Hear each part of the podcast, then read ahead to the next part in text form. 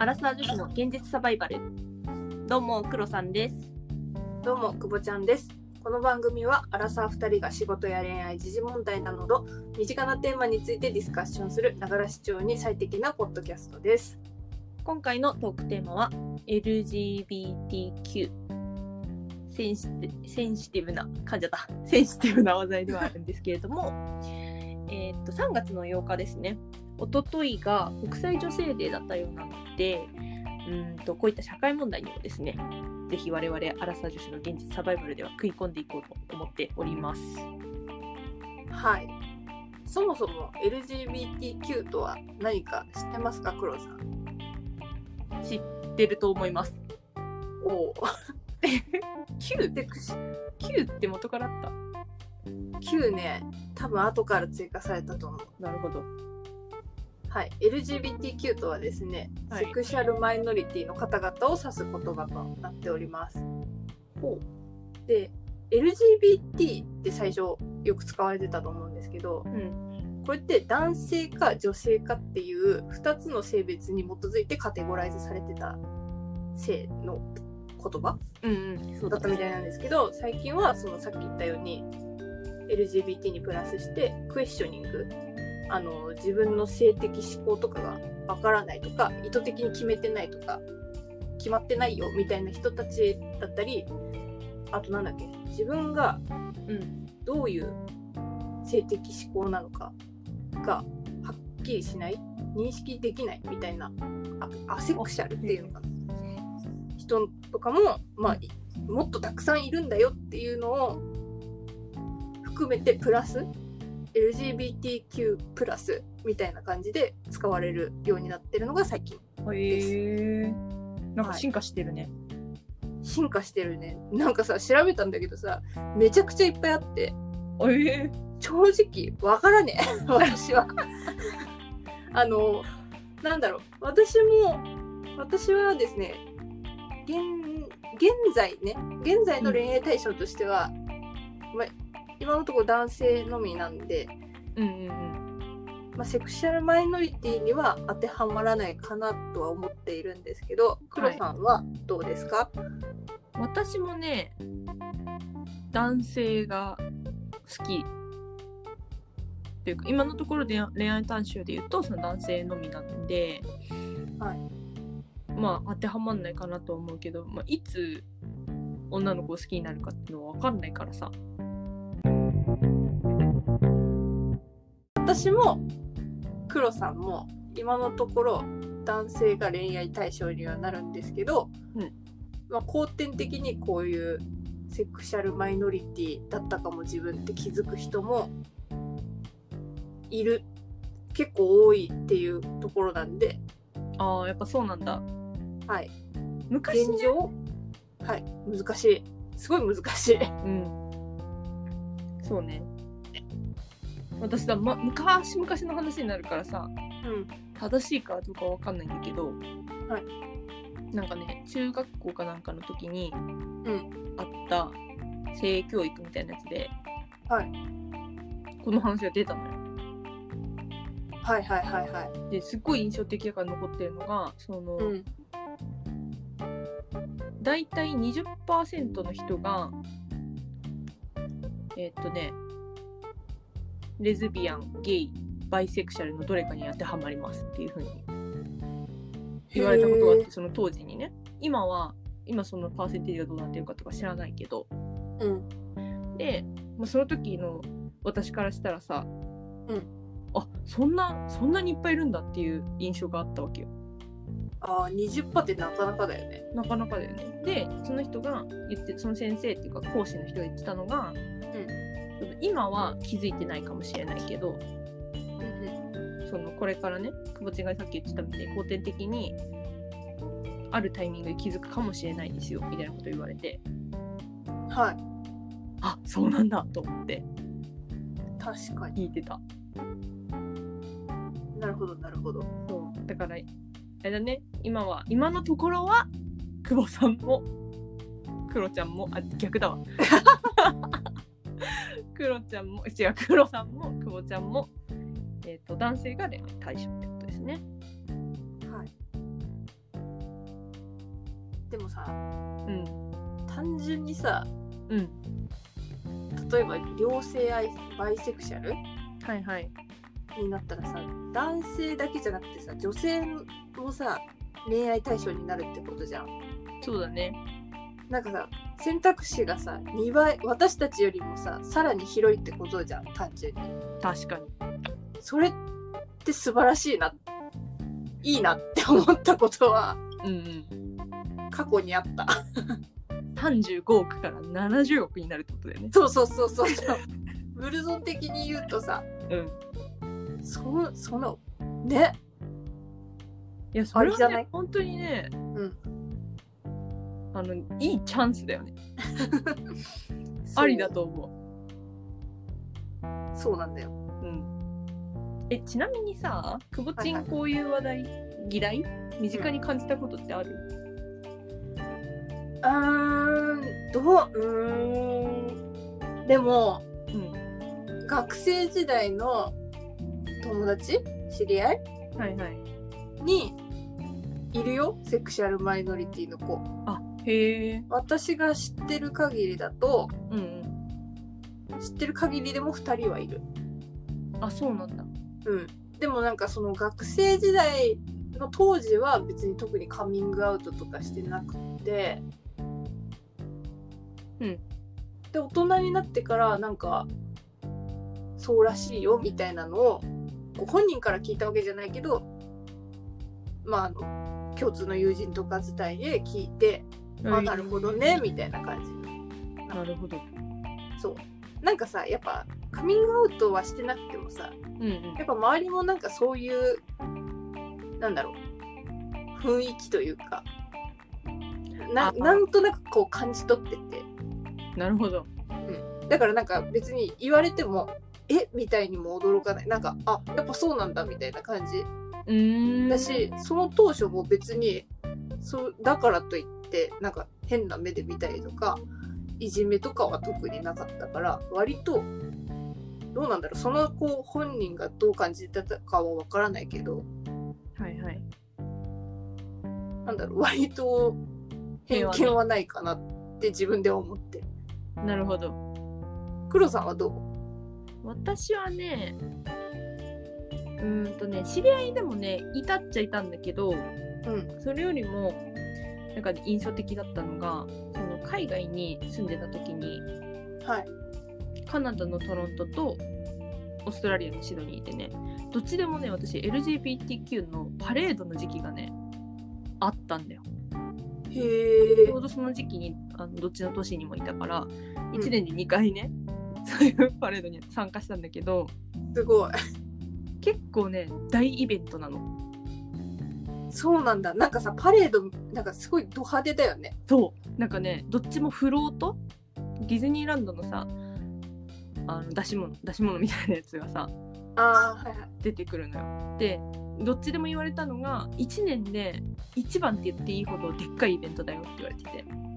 へえでさこっちもワクワクするわけよ。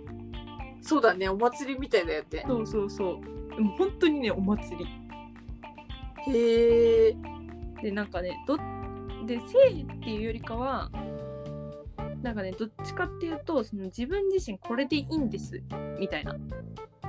ああこれが私ですみたいなさ。This is me This is me みたいなさ感じが強いわけよ。なるほどね。人目気にしないでどんちゃん騒ぎしたりとかうん。あとね全裸の人とかいたあなんか別軸でそういう思考の人もいるよねうん。だからね、そういう人とかも、あのね、普通にそのパレードに参加してて、はいはいなんか一体感がやばかった。あーなんだろうあれだよねきっとさ LGBT そのセクシャルマイノリティっていうのをベースにさいろんな偏見に対する、こうキャンペーンみたいなのをやってるって感じなのかな。そうそうそう。多分ね、そうだと思う。で、なるほどだからな企業とかのフロートとかも出るのね。あ我らが。ースポン、サーみたいな。そう、我らが Google さんとかもフロート出したりとか。うん。して、なんかその社員とかが上に乗って、なんかばらまいたりとかもうねすごいんだよ。フロートのなんかもうその Google さんに限ったことじゃないけどいろんなフ,、ロートの上でめちゃくちゃチューしてたりとか。社員が？社いやそれはねいやどうだったかな。Google さんっていうかその社員っていうかもう、ね会社のやつもあるし団体のやつもあるしうん。一番衝撃だったのはホームレスとかのホームレスにもセクシュアルマイノリティはいるんですよっていうフロートが出たりとかするわけよ。すごい、ね会社企業だけじゃなくてもういろんな人が協賛して、いろんな人が出してるみたいな。はあやっぱ、うん。進んでますね欧米の方が。うんそうね。私はねあのねタイタイのはいはい。友達がいたんだけどカナダの時にね。うん。タイの友達に誘われて、フロートに乗った。おおどどうだった？あのね超楽しかったよ。黒さんあれだもんね根はパリピだもんねパリピって言うと語弊があるじゃん。そんなキラキラ女子じゃないからさ。お祭り女お祭り女でそれが近い。非常に近い。けどね、すごいね、面白かった。えー、私も見てみたいな。なんか一応さ、東京でもあるらしいよ。なんかね私もね見かけたことある。あ、へえ。でもなんか更新してた。あー。あのレインボーの旗持って。そんなにお祭り騒ぎっていうことではないって感じ？なんかやっぱデモ？みたいな感じなのかななるんだ。ど。キャンペーン？ななんて言えばいいのかな？そうなんかそんなフェスみたいな感じじゃなかったかな私が見たやつだとへえ。やっぱじゃあそんなに大きくないんだね、日本だと。どうなんだろうでもなんかやっぱ渋谷とかうん。はなんか多いイメージがあるそういうキャンペーンあ、へえ。でもそんな海外ほどのお祭りにはなってないだろうねきっとそうね、きっとそうだよね。交通規制とかもね、めっちゃ入るの。あそうなんだうん。で、大通りとかも全部フロートが通るから、うんあれだし、もうね、夜までずっと祭りなんだけど、午前中から席取って待ってたりする。へえいやなんか見てみたいな本当、うん。ぜひ。なんかさうん。すごい思うんだけどさ国によってさやっぱさなんだろう特にそのさっき言ったタイとかってさはいはい。すごいオカマとかさニューハーフが多いイメージがあったりするのねうんうんでもさ国によってさそんなにさそのセクシャルマイノリティの比率がさ大きく変わるかって言われるとさうん。うん、なんか多分違うと思うんだよね。まあ、潜在的にはね、みんな誰しもが持ってるものかもしれないからね。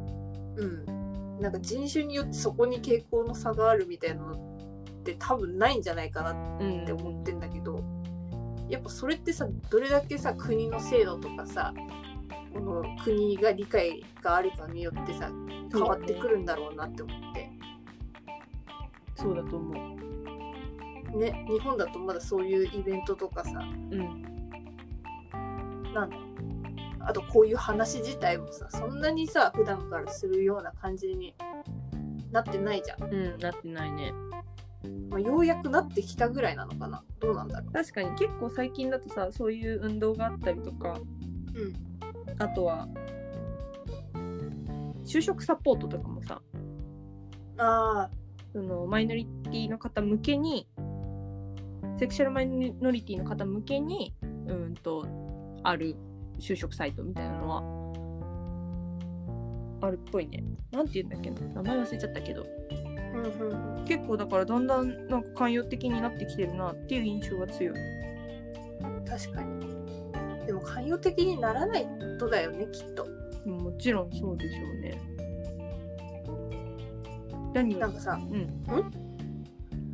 ななんかさこれ調べててさ出てきてさすごいしっくりきた言葉があったんだけどさほ「性はグラデーション」っていう言葉があってその心は。なんだろう。でさやっぱさ身体的特徴なんていうの？生物学で生物学的な特徴でさ男女の違いはあれどさ、うんうん。誰を好きになるかとかさどういう格好を自分がしたいかとかさでもはやカテゴライズそんなできるものなんじゃないんじゃないかなって。確かにそうかもしれないだからさこうさ LGBT だけだったものがさ LGBTQ+ プラスみたいになってさまたどんどんどんどんどんどん増えていくんだろうなって思って、あ確かにそうね。もはやなんか私は何々ですっていうものってあんのかな本当に未来に。それはねおっしゃる通りですわ。なんかさ私たちさなんていうの？マイノリティ側じゃない人間だってさ、うんうん。今日ちょっとオラついてんな自分とかさ。今日めめしいなとかさ、はいはいはいはあったりすんじゃん。い。あるね。日によって普違う女の女の子のアイドルが好きな子だっているしさ、うん、私好きだよ。うん、会津版を可愛いなとか、そう。また K-POP。ね、普通に街歩きってあの子綺麗だなみたいに思ったりするからさ、うんうん。なんだろう。なんか、カテゴライズすること自体がもはや難しいんじゃないかなって思ってきた。うん。まあ確かに。あと個人的にはなんか考えすぎだなっていうのも思うけどね。と言いますと？そのカテゴライズするのが難しいって話あったけどさそれをわざわざさ、うん。カテゴライズしてこの人たちを守んなきゃいけないんですよこの人たちはあの普通なんですよっていうのをすごい強く言うじゃんでもさ、すごいわかる。なんか、すごい私寛容なんです、セクシャルマイノリティにみたいな感じをすごい出してくる女とかいるじゃん。女って言っちゃった。なんかわかる、フうんァッションで結構語ってる子いるなって思って。なんかあれねちょっとずれるけどビー私ビーガンですみたいなねあ、そうそうそうそうそうそうそう、ね。はい。私あの、すごい社会派なんですみたいな。はいはいはい。あれ結構さ、なんだろう、逆効果だなってすごい思っいちゃう。やわかるそれは。すごい意識しすぎだしさ。うん。なんか言われてる側もあそんなそんな風にあり,、うん、ありがとうございますだけどそこまで言わなくて結構です。そんな目立ちたくないんでみたいなか人もいるかもしれないじゃん。っうん、いると思うよ、普通に。ていう人に対してさ全然優しくないなって思う。そうだよね。なんかさ無関心は良くないけど、なんていうのかな。いやでもねくぼちんがさっき言ったファッションっていうのがすごい当てはまってると思ってあそうそう。ななんかねすごいね。それはねブラックあのなんだっけブラックライブスマッターのやつでしょ？とそれの時にもすごい思った。私ねあれね結構ね思った。思ったよね、なんかそんなねこんなねアジア人がね簡単に語れる問題じゃないよこれはって、うん、思った。もっと根深いんだよ本当はってうん。思いながら、ねみんな黒い投稿バンバンしてたけどさ、うんうん。私やんなかった。あれで何そう。あれで何になるの？みたいな感じです、うん。まあそれがねその運動を通して何か新しい制度ができるだったりとかさ、なんかそういう社会的活動につながるのは非常に良いと思うけど、なんかそれをちゃんと理解しないで言っちゃうのはどうなんだろうっていうのはすごいそうだね、まあ、要はちゃんと理解していきましょうって話ですよ、そう思います。ねファッションとかにねしちゃダメだから。もうここは言うよはっきり。言いましょう。声を大にして。ファッションにしちゃダメだよこれは。